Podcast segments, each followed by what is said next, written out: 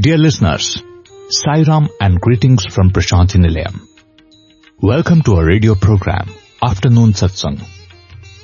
This is a segment of Radio Sai's Thursday Live, hosted by Prem and Arvind at 12.30 p.m. Indian Standard Time on Thursdays, only on Asia stream of Radio Sai Global Harmony. The discussion is on the Ramakatha Rasavahini, a book written by Swami, and today's episode was first broadcast live on 31st December 2015. Have a listen please.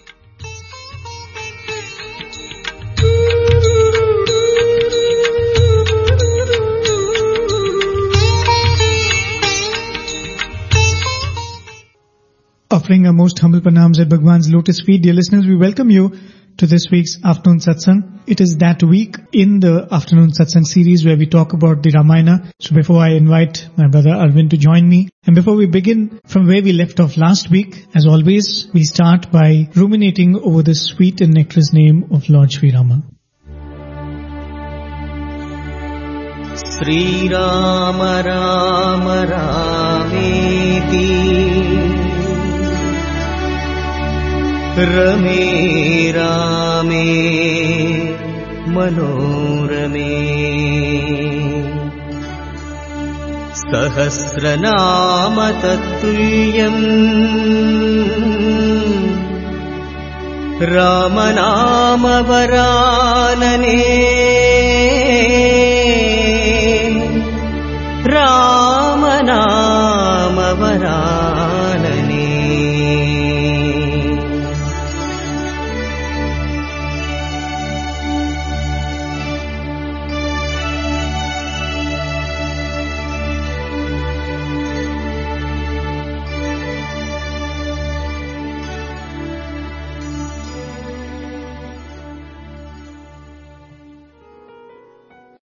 Welcome dear listeners and I really feel that it is a great blessing upon all of us that we are thinking about the Lord, chanting His name, ruminating on His glory. We are sitting here contemplating on the story of Rama and the glory of Rama. Absolutely. And in fact, because we've had this opportunity to go into the Ramayana and see it in a certain way, we've probably not seen it before. You know, thanks to a satsang like this, we've had to go through it very keenly. We've spoken about incidents which probably we would have spoken of in two minutes for an hmm. entire hour. You know, that's when we realized that each one of this episode is so deep. In fact, I think in a sense our life is filled with, you know, many kinds of activities. It's not wrong to fill our life with activities which, you know, go after activities which give us pleasure. But I think what Swami always told was in that balance between pleasurable activities and purposeful activities, can you do more purposeful activities? And you will do more purposeful activities when you know that, you know, there is a certain purpose for which this life is given. I hope I'm not stretching it too much. If you look at the very story which we're going to, that episode we're going through, you know, the way Hanuman keeps his focus on the job which he's having. You know, because Swami keeps reiterating that here is a monkey. You know, the monkey likes to be frivolous. The monkey likes to be erratic and likes to, you know, eat and, you know, frolic around. But in, in the midst of all this, Hanuman is, you know, constantly controlling himself and he's saying, no, I have a purpose. I've come here for a reason. You know, even when he goes around the Lanka, he says that, no, I can't indulge myself in this beauty which is around me. I've come here for a certain this one. I can't eat. I can't sleep. I can't rest. If each one of us look at our own life as a life with a certain mission,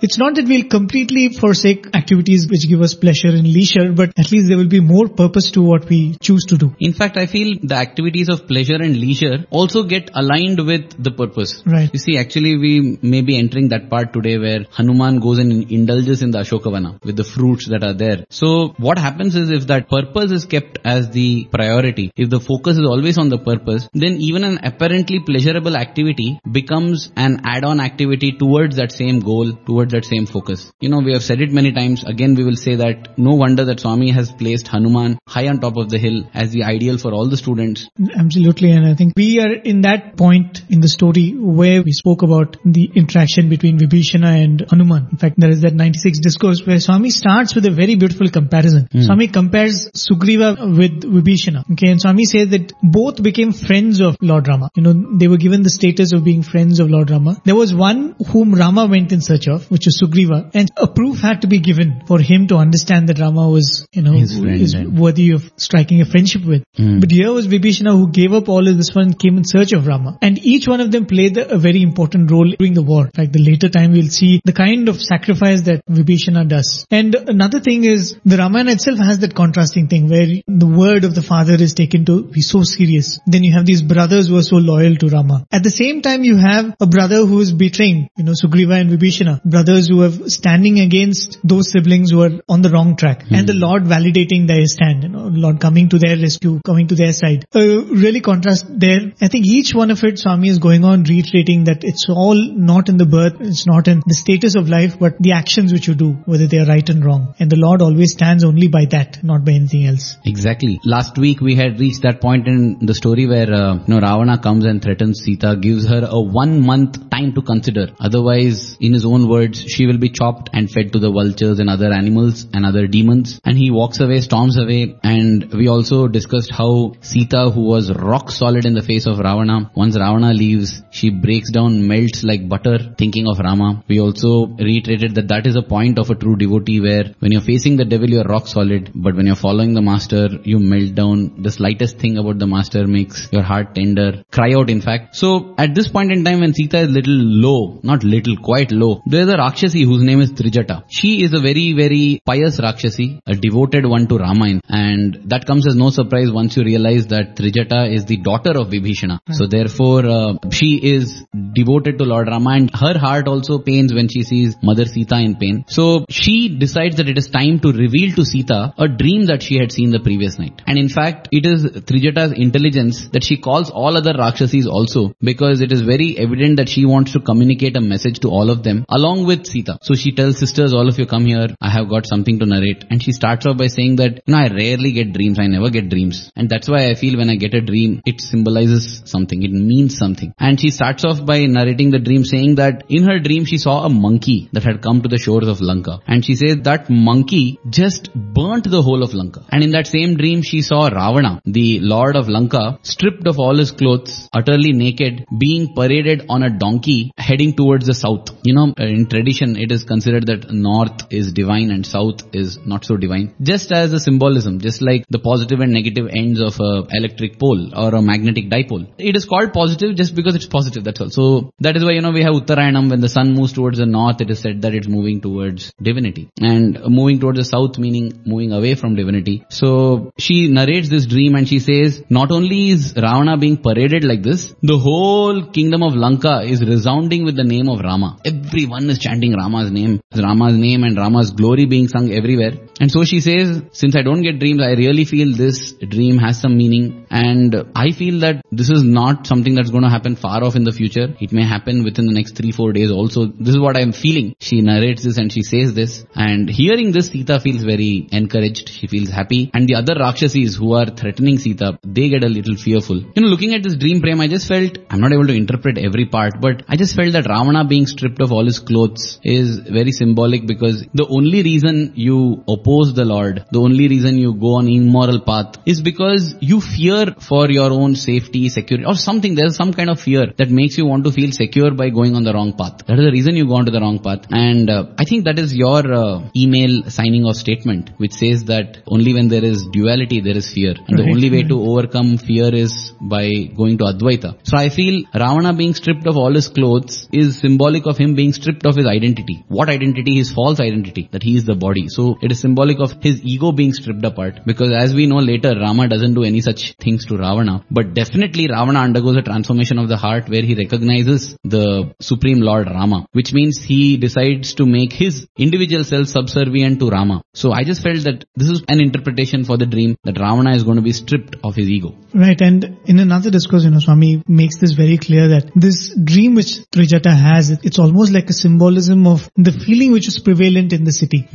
And uh, which was also expressed by Mandodari to Ravana. And even in the Ramkatha Swami describes when Hanuman goes around looking for Sita, he comes across a lot of women who have been abducted by Ravana. And in fact, it was one of the stories which we narrated initially that Ravana is in search of, you know, Vaidehi because there is a curse on him that, you know, it is only through the husband of such a woman he'll get his redemption. Because that's like a side story altogether. But there are a lot of women, but uh, apparently Swami says in that 96 That Mandodari goes to Ravana and says, you know, you've abducted so many women, but this time it's the wrong woman because she's a very, very chaste one and no man will, you know, escape peril if he lays his hand on such a woman. In fact, uh, first when he brings her to Lanka, he tries to keep her in the palace. It is Mandodari who, you know, gives him that advice that at least you try to keep her in a separate place till you're able to convince her. You know, if you do this, this is going to bring uh, doom right away. So listening to her, it's Ravana puts her in Ashokwana and a lot of people in the city are already beginning to feel that, no, this is a wrong act of Ravana and they're all scared to speak up against him. As we see, only Vibhishana speaks up after a while, but all of them are so scared and this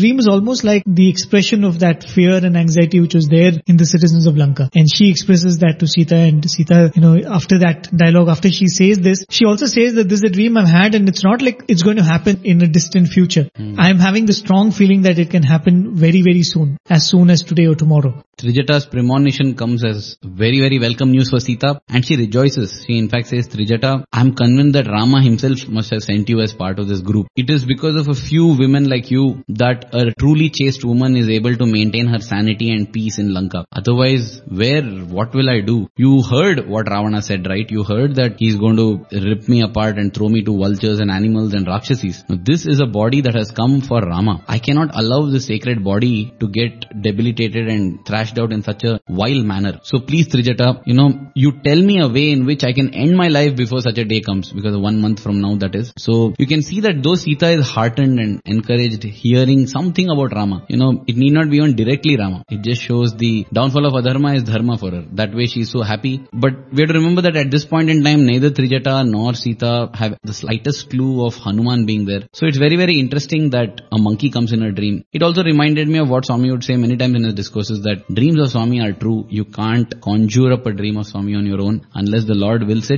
You can't get him in your dream. And Swami further clarifies saying that you may sometimes get indigestion dreams. Hmm. but when you speak to the Lord, you know in your dream what you felt. If it felt so real, if it felt like really you're holding him. It has happened sometimes, you know, in one dream I got a ring from Swami and I woke up holding my ring finger and uh, I see there's no ring and I'm just not able to believe it. I'm thinking it must have fallen off or someone must have taken it because it took me quite some time before I realized that, hey, you know what, that was a dream. That was a dream. So that real it was. That real it was. As real as, you know, what Janaka might have felt. Is this real or is that real? So it really felt so real. So Swami says that when the dream feels so real, and how do you know it feels real? That joy that accompanies that. That stays even after the dream is over. It's not as if you woke up in the morning and you feel it's a dream. You feel so much joy. I'm sure many would have noticed that when you got Swami's dream, sometimes as soon as you get up in the morning, you don't remember the dream. But there's some kind of that Swami Mayam feeling. You feel, hey, something, you know, you just feel like singing a bhajan. You keep remembering Swami for no reason. In fact, that also Swami had told to one of the students that mm-hmm. you can know that God's grace is on you when you are able to think of Swami, think of God without any effort on your part. Effortlessly when you can think of the Lord, know that that is the true grace. Nothing else is an indicator of grace. And I feel that when you get Swami's dream, even if you don't remember, when you get up in the morning, you keep feeling Swami, Swami in you. And that is Swami's grace. That itself shows that the dream is true. So that was a thought that came in me when I was reading this. So Sita tells this to Trijata and when she becomes despondent saying that tell me a way I can end my life rather than be subjected to such misery, Hanuman hears it on top of the tree where he's seated and his heart melts in compassion for Sita. Right. And in fact, Trijata is trying to console Sita by saying that don't worry, Rama is, you know, is a very valorous one. He'll definitely come here and, and rescue you. And mean, there's no reason for you to lose your heart. But of course, at this point, all this is being watched by Hanuman, who is, you know, sitting on a branch above. He's seen uh, Ravana come. He's seen him, you know, threaten her, plead with her, and he's seen him give that ultimatum of that one month and go away. And he sees Sita's reaction to, as we said, you know, the way she boldly answers Ravana. But the moment he goes away, she, you know, starts crying and now she's saying that I wish I could, you know, end this life. At this point is that very beautiful moment where Hanuman comes to And again, a mix of feelings. How does Sita respond to this sudden blessing that's come her way? But before we come to that, we'll take a short break. On the other side of it, we'll discuss about this wonderful meeting between Hanuman and Mother Sita.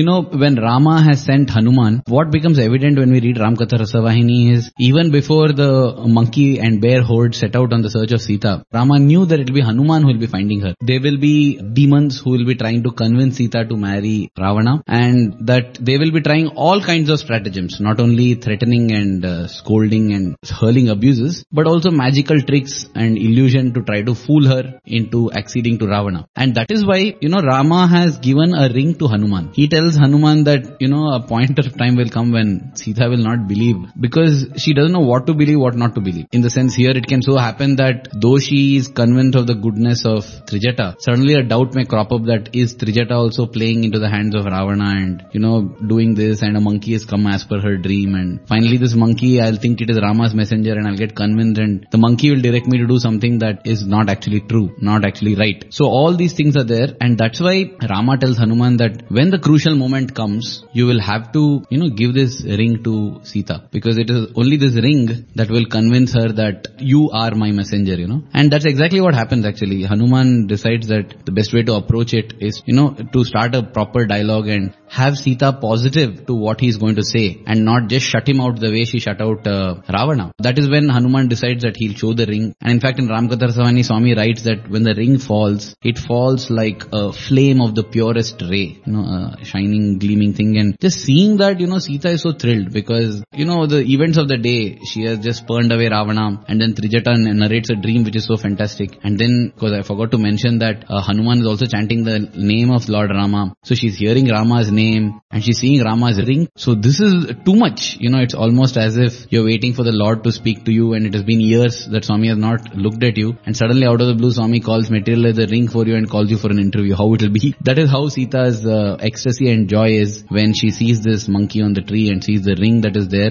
that the monkey has dropped and she hears Hanuman chanting the name of Rama. It's a very interesting uh, episode in that sense because, you know, here is Mother Sita so despondent and in, in many ways I think we all can relate to it in some sense or the other where she's having a sign here and she's wondering is, is this the sign or is this again, you know, my mind playing up with me or is the Rakshasas coming to play with me? I think in one of the versions of Ramayana there's even that episode of Ravana bringing you know, Rama's head. Rama's head and he's saying that, you know, he tried to enter the island and we have vanquished him. If I am not mistaken, uh, Prem, this episode happens later when During the war, is it? uh, when Rama's uh, forces reach the shore. Okay, okay. Then Ravana is told that you know what, your time of death is near. So he grows desperate and he says that Rama has come and I have killed him. Right, right. And that happens right. later. Maybe it will come even in the Ramkatha Rasavahini. Absolutely. You know, many of these episodes, that's what creates the doubt in Mother Sita's mind. And many times, you know, this question comes, like even in this situation of, let's say, in what Mother Sita is going through, probably she could have just had the complete faith that, you know, oh, so what? Eventually it's Rama who's going to save me. Anyway, if I'm going to be misled by somebody, if I'm going to be misled by Trijata, so what? Eventually Rama will save me. A kind of an overbearing faith. And the question comes like, should we have that kind of a faith? Or should we have that faith which is mixed with diligence? Every moment you ask yourself, is this right or is this wrong? The thing is, there is no one answer to that because you cannot be something which you are not. Hmm. If I am not a person meant for reasoning, you know, I cannot go and do endless reasoning before every step I take. At the same time, I cannot, you know,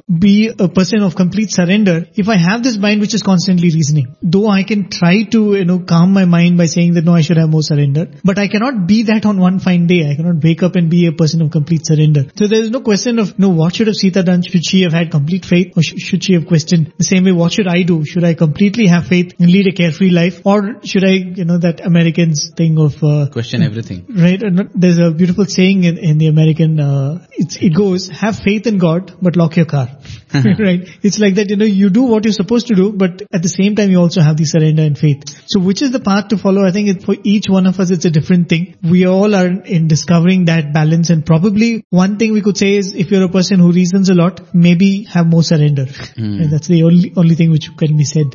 well put, Prem. Here Sita actually asks Hanuman. She says, oh monkey. She doesn't know his name. She doesn't know his credentials. Just one tiny monkey that Hanuman is now. So she says, monkey, who are you? Where have you come from? You know, logically it seems impossible that a monkey could have come here into a guarded fortress like Lanka, Right. which is having sea, ocean on all the four sides. It's an island. So naturally fact, doubts arise. uh, sorry to disturb you. In 2002 Summer Course, Swami explains why Ravana brings uh, Sita in that Pushpaka Vimana all through from the thing. Hmm. No, the idea was to show her how impossible it is to penetrate his kingdom. Hmm. He gave her an aerial view of where Lanka is and how it is fortified and how it is surrounded by water. And that's precisely one of the reasons why when Sita sees Hanuman, she is wondering, who can this be? How can somebody come in here? So though she's joyous and thrilled, she still asks, you know, I've been deceived for months now by Ravana and his Rakshasas. Are you yet another stratagem of Ravana? It seems like illogical that you directly ask a person whom you suspect of doing that. But see, that is the surrender part, that is the love part of Sita, that is the heart part of Sita possibly. So though she logically feeling that this might be an impersonation, in her heart she directly asks, she will tell me. I feel because you know, if you're a person of the heart, irrespective of what answer Hanuman gives, just by listening to the answer, your heart will tell you whether it's true or not. So it's not actually an illogical thing that Sita did because when you're a person of heart, you just need to observe and you will know what has to be done. That is the nature of the heart, spontaneity. Whereas a mind actually keeps everything in logic and so if Sita was fully on the logical side, she would possibly not have asked Hanuman, who are you? Are you a demon in disguise? So seeing that definitely one is convinced that Sita is a person of the heart. So she directly asks Hanuman and you know Hanuman decides that this is the right time to narrate and he starts narrating the entire story of Rama. What we have done so far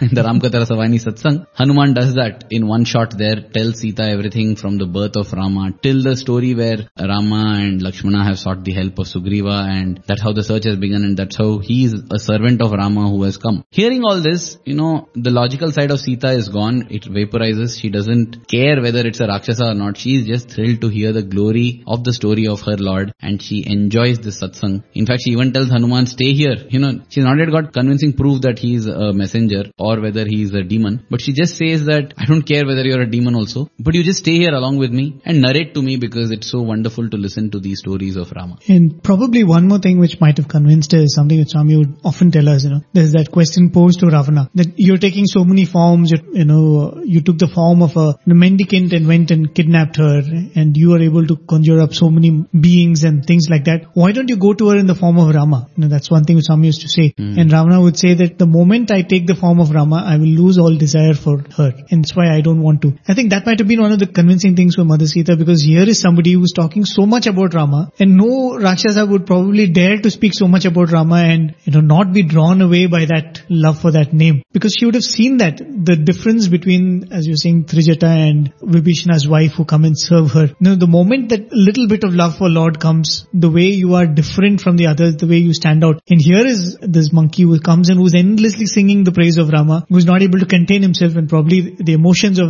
Hanuman would have been more telling than anything else. And even that ring which falls, you know, Swami writes so beautifully. She looks at it, The moment she sees it, her heart leaps up in joy. And then second moment it's like, you know, what could this be? This looks so similar to the ring which Rama used to wear. Can I pick it up? Should I pick it up? Something would happen. And then she said, after recognizing it, even if it is not so, I can't hold myself back. And she picks it up and she starts admiring it. And she's, I think that is the point when, again, as you said, Rama knew all the way that it was Hanuman who was going to go and meet her. At this point, Hanuman starts narrating some things which Rama has shared in confidence to Hanuman. He's saying that this is what will happen and Mother Sita will not be able to have trust in you. If you narrate these incidents, she might have the feeling that, you know, you have come directly from me. You know, when you speak of that, what comes to mind sometimes is that the Lord also uses messengers and mediums then, okay? Because apparently with some of the mediums creating havoc in the world today, this is the modus operandi, where you're told something that only you and your Lord know. Well, it's a different matter that in Rama's case, there were no administrators in between Rama and Sita. So it was purely what happened between Rama and Sita, whereas when it comes to Swami and interviews that Swami grants to devotees, there are so many people present there also. But leaving that aside, what is interesting I feel is, I thought we should make that a point here. For those who feel that, so therefore mediums are great. I know I'm jumping the gun a little bit, but later on actually Hanuman makes an offer. He says, so Mother Sita, I mean Mother Sita is convinced that Hanuman is the messenger of Rama, the medium of Rama. So Hanuman then says, now that you're convinced, come along with me. I'll take you off. I'll take you to Rama. At that point, you know, again we'll come to that dialogue a little bit later. I'm just to make the point, I'm stating it here. Sita just refuses. She says, I know this is Swami. I know, I know this is my Swami. I know you are the messenger of my Rama, but no Hanuman. I am directly connected to Rama. I can't come with you. I can't accept you as a substitute for Rama. I can't accept you as anything in Rama's place. So while I derive joy from the things that you tell me, it stops with that. I'm not going to come with you. And we know in the end Sita doesn't come. She prefers to stay in Ashokvana of Ravana. Just see the choice she makes. She chooses to stay in a demon's Ashokavana rather than go with someone whom she is convinced is the messenger of God because she also believes in a direct heart-to-heart straightforward connection with her Lord Rama. I just felt that at this point in time, in case there are some who might be drawing wrong inferences, we should make this point also clear. Absolutely. I think, in fact, that dialogue which comes will need definitely more time to go into because it, it's a very, very deep and, as you said, an apparently uh, wrong choice to make. But how that wrong choice is firmly based on on Dharma. a right perspective to the whole situation and how Mother Sita stands firm on that. We'll probably go into that in a little bit of detail, but before that, probably we'll play a short clip from Swami's discourse. This is, I think, 2002 summer course, the 22nd of May, where Swami speaks of this entire thing which we have described till now, from the point where Ravana comes and tries to woo Mother Sita again, and this interaction between Hanuman and Mother Sita. But uh, before we play that prem, I just feel one more point, just for the sake of completion that's mentioned in the Ramkatha Rasavahini, is that before getting convinced of Hanuman's identity, Sita has still that one question as to Hanuman, how on earth did you get in over here? You tell me, how did you get into Lanka? That is what I want to know because Sita feels that once I get to know how he has got in, I will know whether it's my Rama or whether this is a drama. Rama or drama. So Hanuman then gives her answer. I'm sure that none of us expect. I'm sure Sita also would not have expected. Hanuman says, Mother, who says that I entered Lanka? It is all Rama. Mother, I don't understand how, you know, we were so many of us, Angada, you know, he names Jambavan, so many heroes, and uh, we all set out, and all are waiting on the other shore. I still don't know why, but I was the only person who could cross the ocean. And I feel that is only because of the grace of Rama. So the grace of Rama which can make me cross an ocean, can't it make me just enter this kingdom? The grace of Rama is everything. Rama is everything. So please don't ask me because I also don't know the reason. The only thing I know that it is Rama's grandeur and Rama's glory. On one hand, we see how egoistic Ravana is, where he is boasting of his abilities and capabilities. On the other hand, you see somebody who is more heroic than Ravana because Ravana has entered his own kingdom, but Hanuman has entered an enemy kingdom. And yet, when asked, he doesn't take an iota of credit and he just says, nothing is because of me, it's all because of Rama. I think hearing this, Sita is more or less convinced that this has to be a messenger of Rama because he speaks just the way Rama speaks. He thinks just the way Rama thinks and he seems to embody Rama himself. And that actually seals the deal, I think, for Sita Right. As we said, you know, that expression of servitude and expression of devotion which Hanuman is expressing here, I think that is very difficult to say is untrue or say is false. And that's what really is convincing Mother Sita here. So we'll listen to that discourse clip and we'll continue with some things which Swami says in that and of course the story thereafter. రావణుడు వచ్చాడు Ravana came in the meantime. నిత్యము వచ్చేటువంటి వాడే వీడు Every day he visits. ఇంకేమి పని లేదు He has no other job to do. వచ్చేది కాలం నిర్ణయం చేసేది వెళ్ళిపోయేది he fixes the time and రెండు దినములు ఇంకా మూడు దినములు ఇంకా అని ఈ రకంగా కాలాన్ని నిర్ణయం చేసిపోతుండేవాడు. Every day there is count down eight days four days three days like that ఈ విధంగా చెప్పిపోతూ ఉంటే దేనిని ఈ సీట తీసుకోవటం లేదు. Sita was unmindful of this ఒకనాడు సరమ దగ్గరకు వచ్చి తల్లి సీత పాదములు పట్టుకుంది. She caught hold of feet of Sita తల్లి ఇది నా అదృష్టము. మదర్ దిస్ మై నా కుమార్తె యొక్క అదృష్టము. This the fortune of my daughter తల్లి బిడ్డలకి ఇద్దరికి మాత్రమే ఈ పాదసేవ చిక్కింది. అండ్ మదర్ అండ్ డాటర్ నా పతి గుణవంతుడు. హస్బెండ్ ఇస్ వర్చువల్ రామ భక్తుడు and is devotee of Rama అతను రాముని దగ్గర చేరినాడు సముద్ర తీరంలో. And he's in company of Rama on the other show ఇది మా ఒక్క కుటుంబానికి తప్ప ఎవరికి ఇది ప్రాప్తించలేదు. And is only one deserve this fortune ఈ విధంగా పలికిన తర్వాత ఆఫ్టర్ టాకింగ్ లైక్ దాట్ కొంత శాంతి కలిగింది ఈ సీతకు. Sita had peace at that moment on listening to this thing ఈ లోపలనే హనుమంతుడు ప్రవేశించాడు. హనుమాన్ స్టెప్ ఇన్ ఎక్కడ చూసినా గాని తిరుగుతూ ఉన్నాడు సీతని కోసం. He went on searching for Sita తనను తాను నిందించుకుంటూ ఉన్నాడు. He was blaming himself for not స్త్రీలను నేను చూడాలనుకుంటే స్త్రీలలోనే పోయి చూడాలి కానీ మగవారిలో చూడటానికి వీలు కాదు కదా. I have to search for Sita among women only కనుక ఈ హనుమంతుడు మొట్టమొదట అంతఃపురంలో ప్రవేశించాడు. Hanuman first got into the palace ఈ యొక్క దుర్మార్గులైనటువంటి యొక్క స్త్రీల యొక్క పవిత్రము కానిటువంటి హృదయాన్ని చూచాడు. And he's seen all the wicked nature వికారమైన చర్యలతో ఉన్నారు.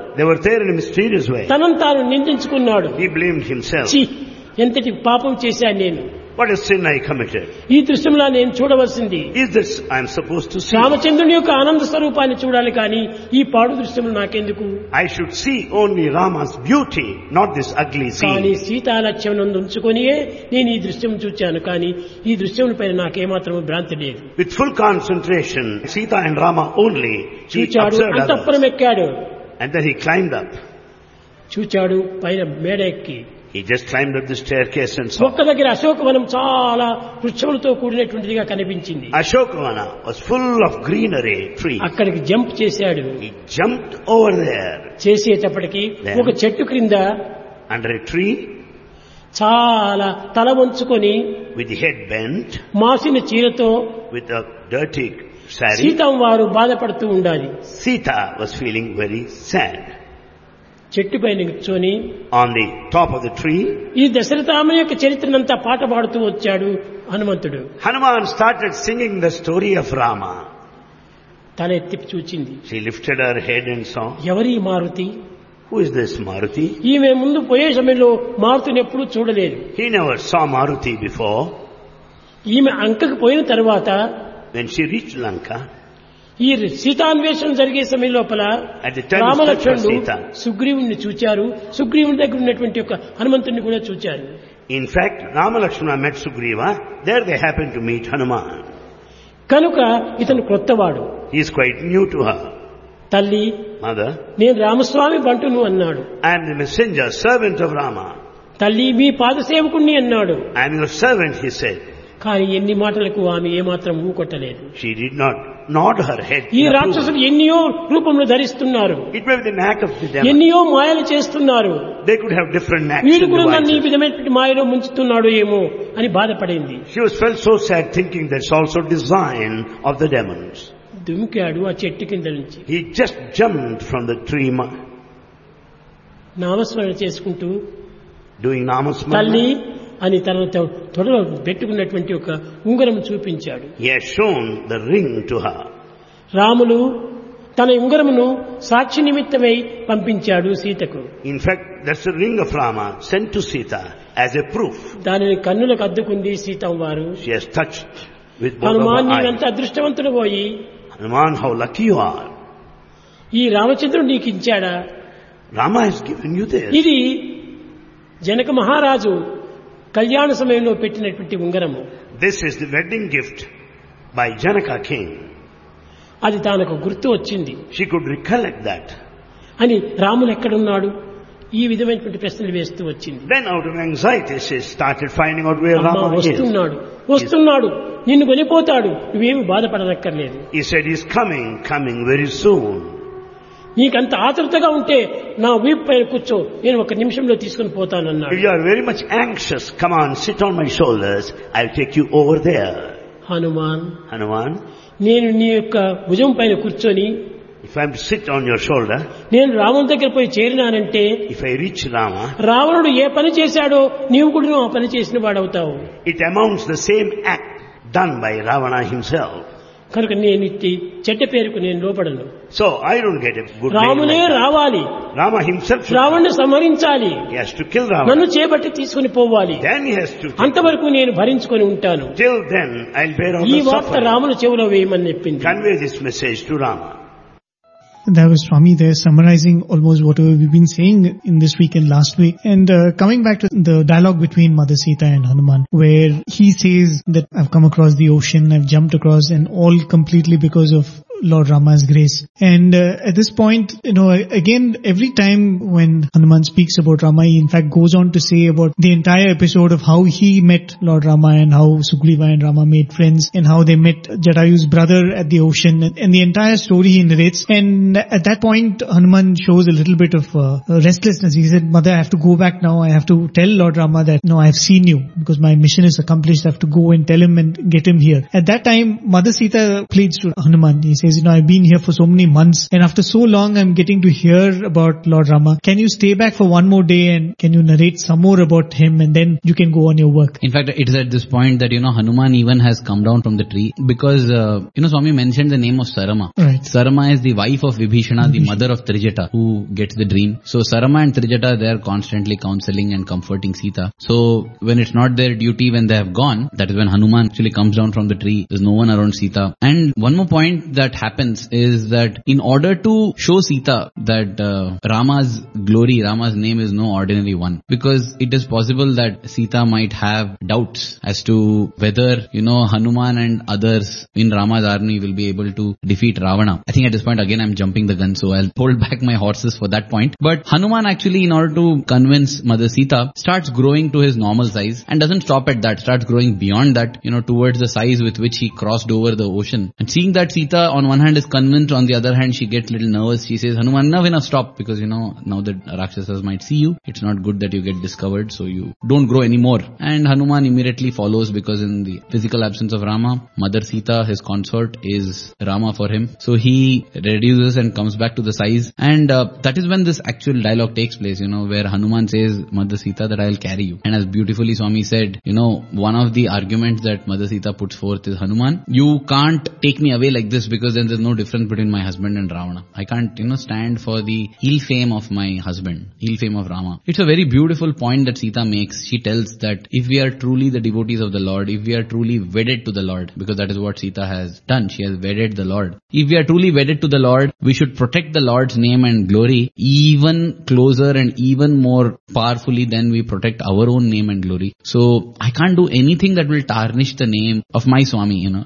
her Swami is Rama. Again, I feel this is another strong message that when it comes to the question of mediums and messengers, when Sita says that you can't do anything that tarnishes Swami's name, you can't do anything that goes against his words. That is actually the other uh, argument that Sita says. She says, Hanuman, tell me, did Rama tell you to take news about me or did he tell you to get me back? And Hanuman has to agree. He says, yes, mother, you know, Rama did not tell me to get you. Then why are you doing that? Why are you doing something that he did not tell you? So it's very clear that what Rama has said is sacrosanct and there is no modification, there is no deletion, there is no addition to that statement that Rama makes in any point in time, in all the three periods of time, that is sacrosanct and it is holy. So that is the other argument that Sita gives, apart from saying that you can't take me away stealthily the way Ravana took me. The second argument that she gives is, it's your duty, it's your duty and my duty to protect the fair name of our Lord. So we have to protect that and you can't do what he has not told you to do. Do only what you have been told. Don't do more than that. In fact, when any of us would do more than necessary on our own intelligence, Swami would often say Adhika Prasangi. Though Adhika Prasangi usually means one who talks too much, one who does more action or thinks too much also, Swami would refer to as Adhika Prasangi. So Sita warns Hanuman that, you know, you can't take this step. Right. And as we were saying that, you know, there's such an important dialogue because here is Mother Sita in immense pain and Hanuman himself has seen it to the point of she saying that I would prefer death over, you know, continuing to live here. But even in that situation, she says that, you know, let me wait till the Lord himself comes and rescues me. He has to come personally. You know, there is a direct contact between me and him and it is his duty to come and rescue me. You know, me being in pain is much more of a duty for him than, you know, for me to alleviate myself from my pain. And I think it's that emotion which is so important in the relation between the Lord and the devotee. You know, we all go through that situation where there's an emergency and we need an answer right now. Quickly, You know, huh. I need an answer. I need a solution now. Somebody is in the hospital. You have to make a decision, you know, whether to go in for the surgery or not go in for the surgery. Or sometimes it's not so critical, but we take it so critical, you know, whether to go in for this college for an admission or that college for an admission. We make emergencies out of moments, but we don't realize that if it's really an emergency, then the Lord himself will come down and come to my rescue. I don't have to go in search of somebody who will, you know, help me connect with the Lord. Now, when you narrate that, you know, I'm reminded of an incident that happened concerning Professor Anil Kumar sir. Mm-hmm. It was one of those days when Swami was not in a mood to receive letters from anyone. Okay. So he was not receiving, taking any letters. And when he came near Anil Kumar sir, you know, many times I feel that in instances Anil Kumar sir does behave like a Swami's Hanuman, you know, in many instances. So I felt this was another instance when uh, Swami came close to him and said, uh, I don't know why, you know, all these devotees keep giving me letters. So Anil Kumar sir, he doesn't want to speak against Swami. At the same time, you know, he loves the entire creation the way Swami loves. So he told a very tactful answer. He said, Swami, that's right Swami. Actually, they need not give letters, but uh, possibly Swami, possibly some emergency has arisen in the family, maybe a medical emergency, some emergency. So they feel good and they give the letter to you. And when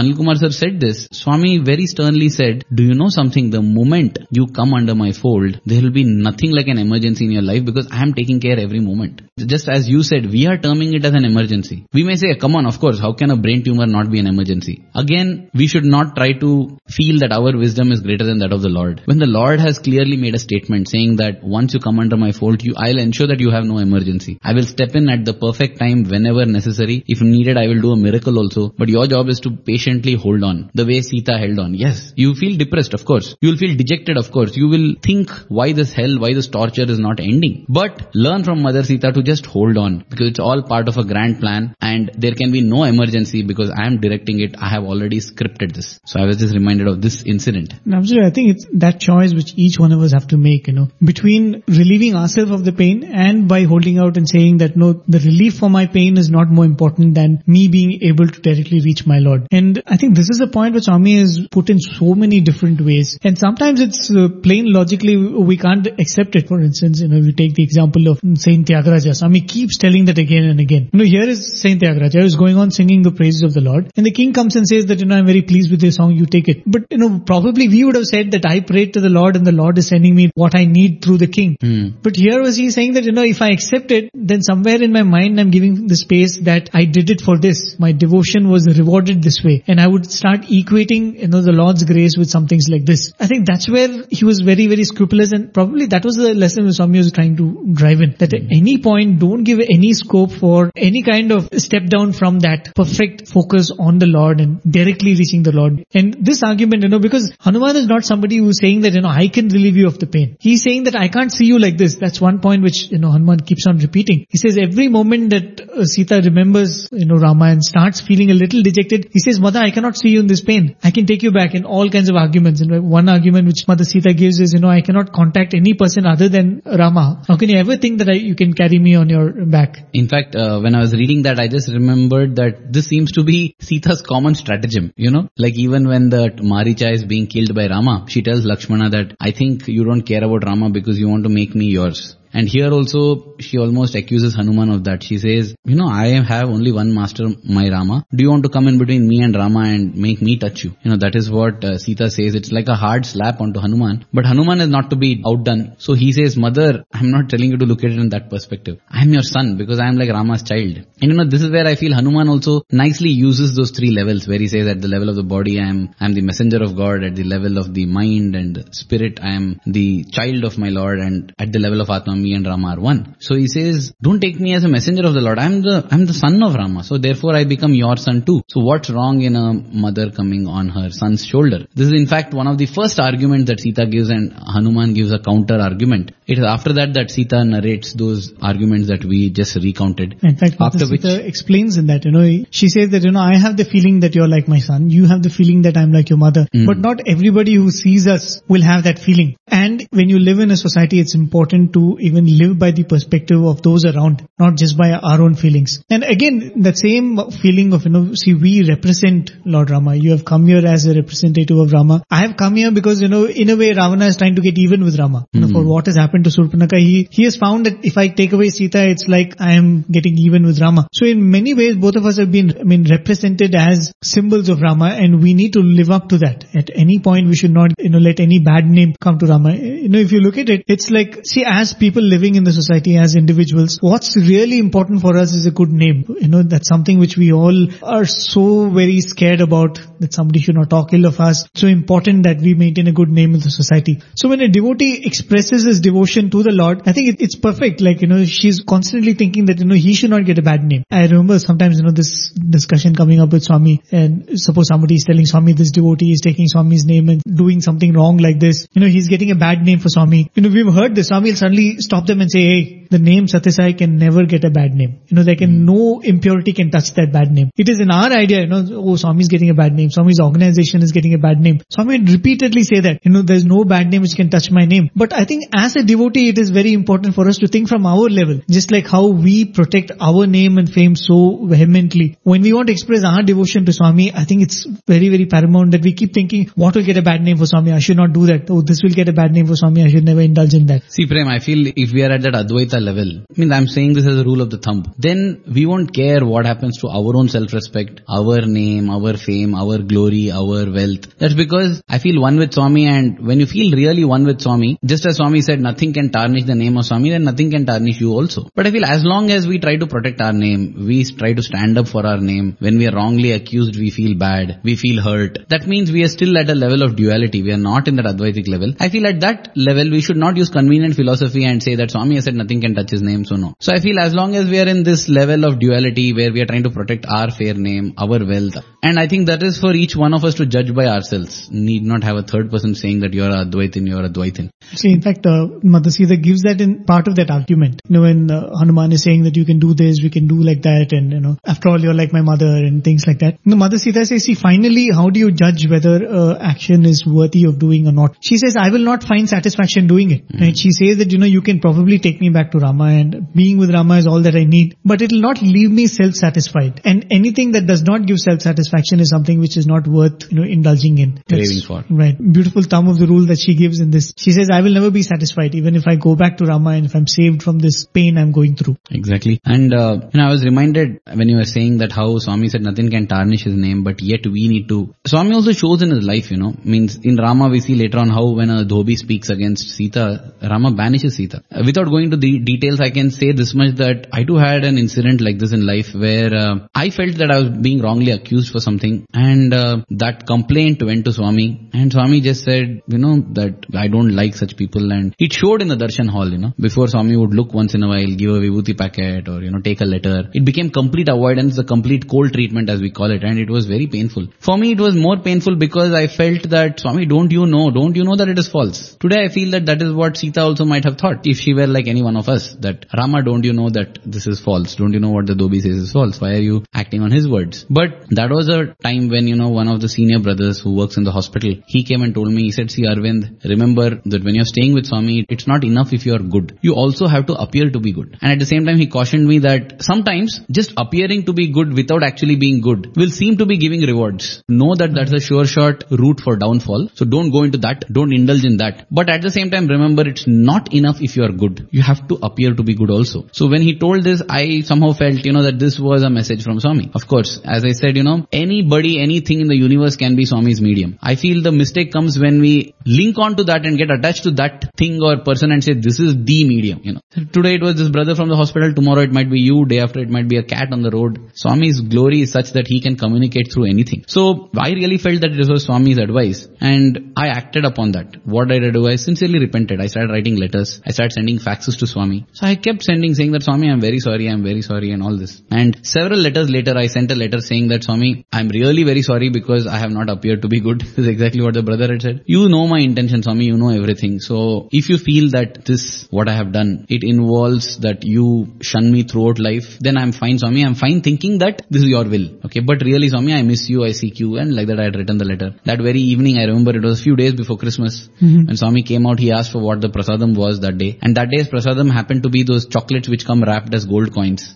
So that was brought to Swami even before the program. And even before the program, Swami took one of that, looked at me, called me and gave the chocolate. And with that ended the cold treatment which had lasted a fortnight or so. So with that episode, I really learned that when it comes to Swami, you have to be good, no compromise on that. But till we reach the level of Advaita, till a cancer on my body and a cancer on somebody else's body is the same, we have to also ensure that we appear good to the world. Very true. In fact, uh, one of the old students were narrating an incident where Swami one day called him inside the interview room. And I think apparently Swami picked up one of the letters which had come to Swami and gave it to him. And when he read it, he was shocked because it was a letter of complaint written about him by one of the senior devotees. Hmm. Okay. And uh, in fact, Swami, he read out the letter to Swami and Swami said, see, I know whatever is written in that is not true. But in spite of that, if I get one more letter, I will, you know, get at you. I will throw you out. Hmm. Swami said, because it's not just being right, but you're not able to manage everybody and take everybody along.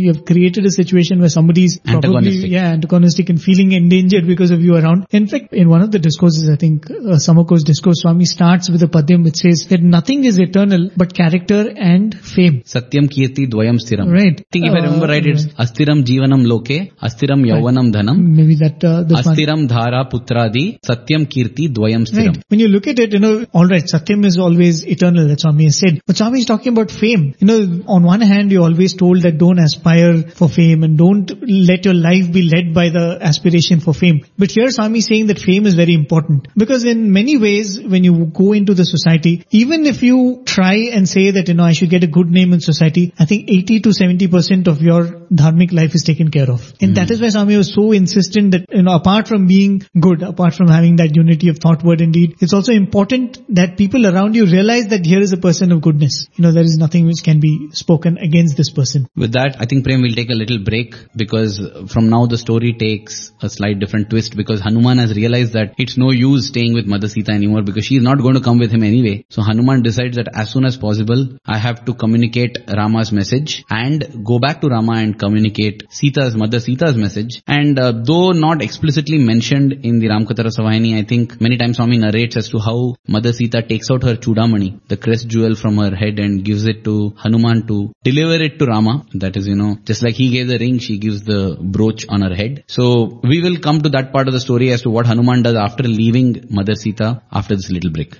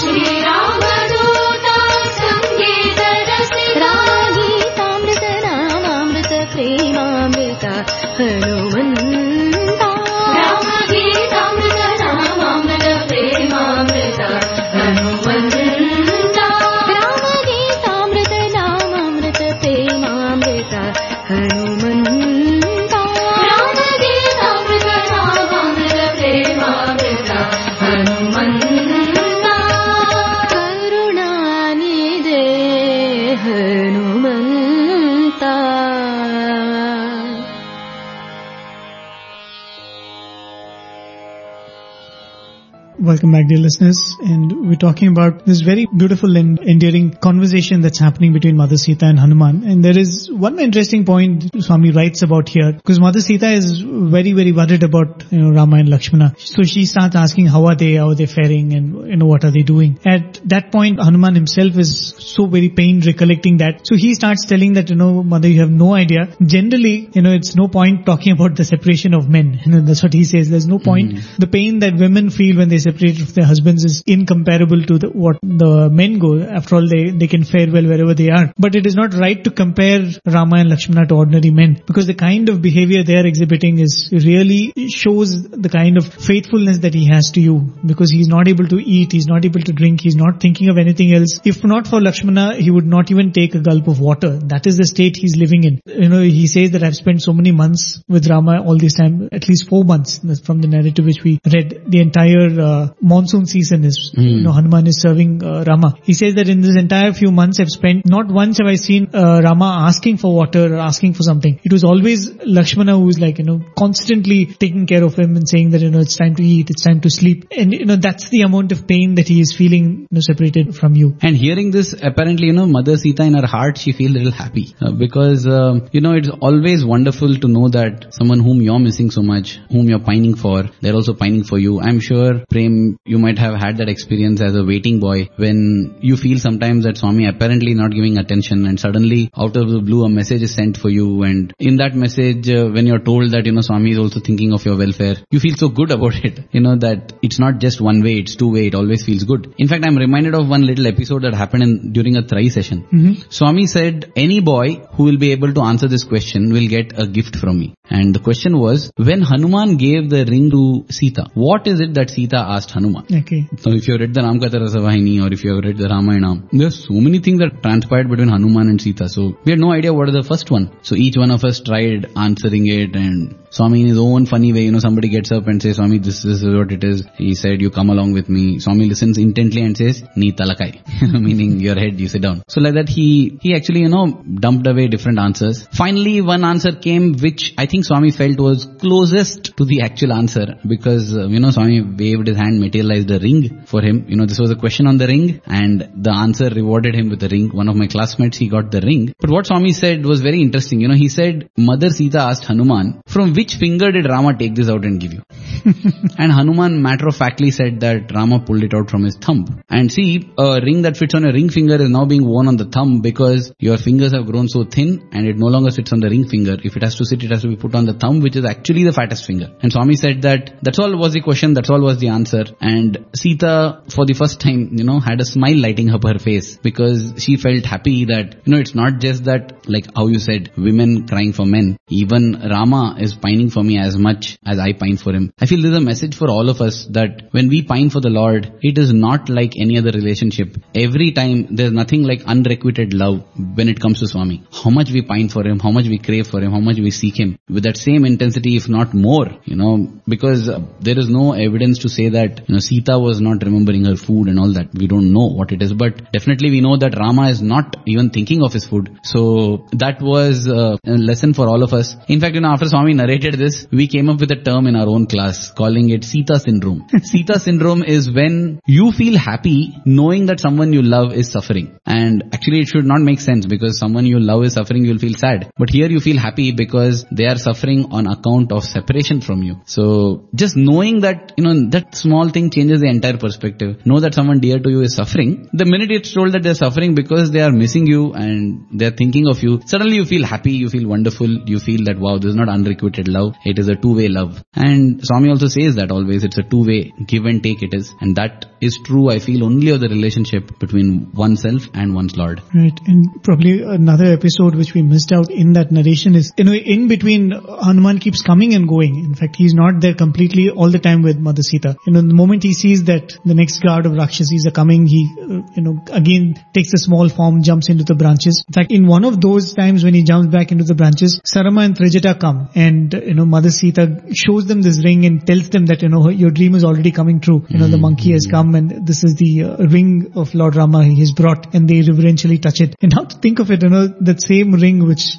Hanuman carried to Mother Sita, apparently Swami materialized it during a bus ride on the way to Kodaikanal. You know, there is that episode which uh, Ravi Kumar sir would narrate. Swami materialized this huge ring and, you know, you, when you said that he pulled it out from his thumb, during that bus ride, Swami put it on his thumb and was like rotating it all around because it was too So big, loose. right, so loose even for the thumb. I don't know the details of the event, but apparently I think Swami gave it to Ravi Kumar sir to keep it. He said, give it to me after we get on from the bus. And he very carefully wrapped it up in his handkerchief and put it in his pocket and which he, to his utter shock and dismay, found that it, it had vanished from his pant pocket.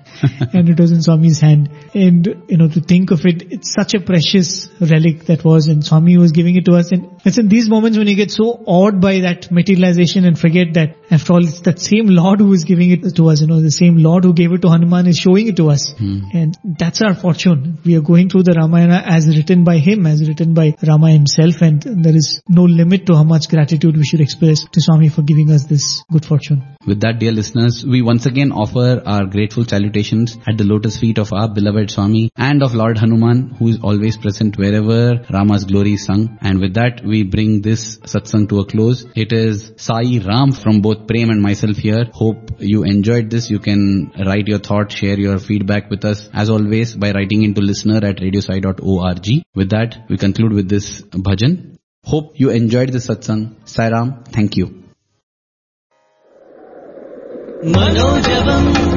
मारुततुल्यवेगम् जितेन्द्रियम् बुद्धिमतावरिष्ठम्। वातात्मजम् वानरयूथमुख्यम् श्रीरामदूतम् शरणम् प्रपद्ये।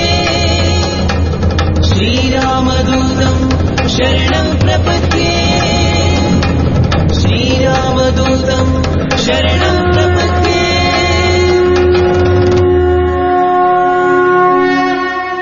वायुकुमारा वानरवीरा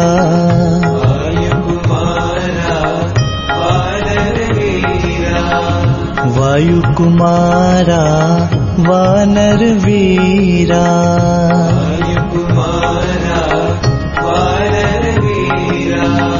अतिबलवन्ता हनुमन्ता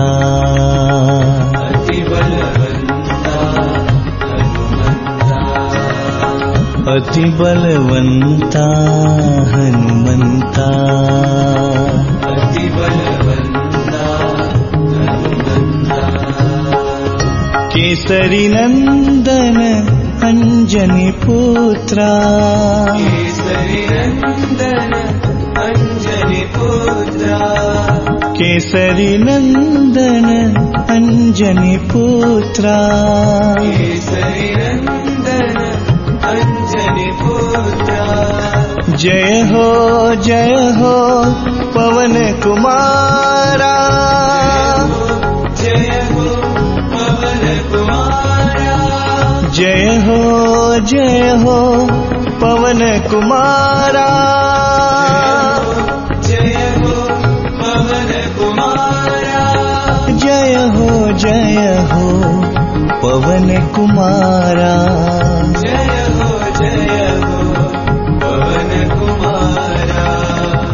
हो जय हो पवन कुमारा। जय पवन कुमारा वायु कुमारा वानर वीरा।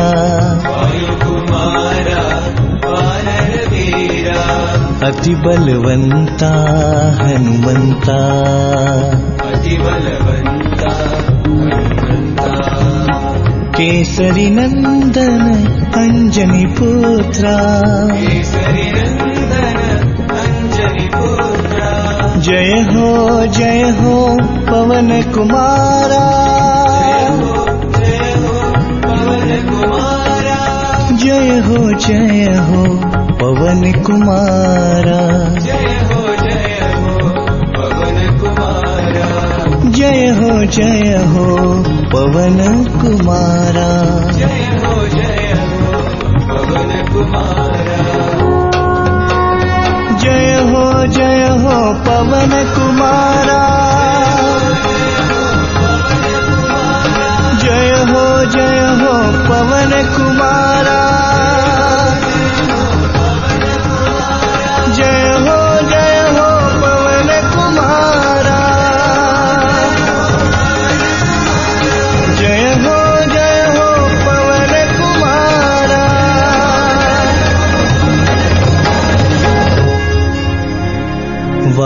वायु कुमारा वानर वीरा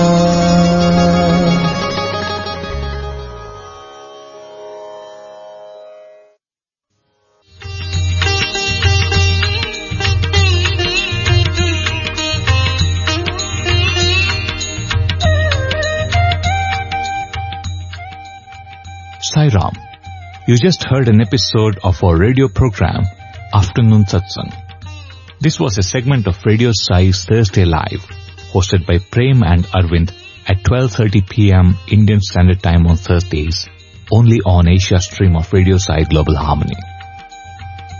The discussion was on the Ramakatha Rasavahini, a book written by Swami, and today's episode was first broadcast live on 31st December 2015. Dear listeners, we hope you like this program. As always, send us your feedback to listener at radiosai.org. Thank you and loving Sai Ram from Prasanthi Nilayam.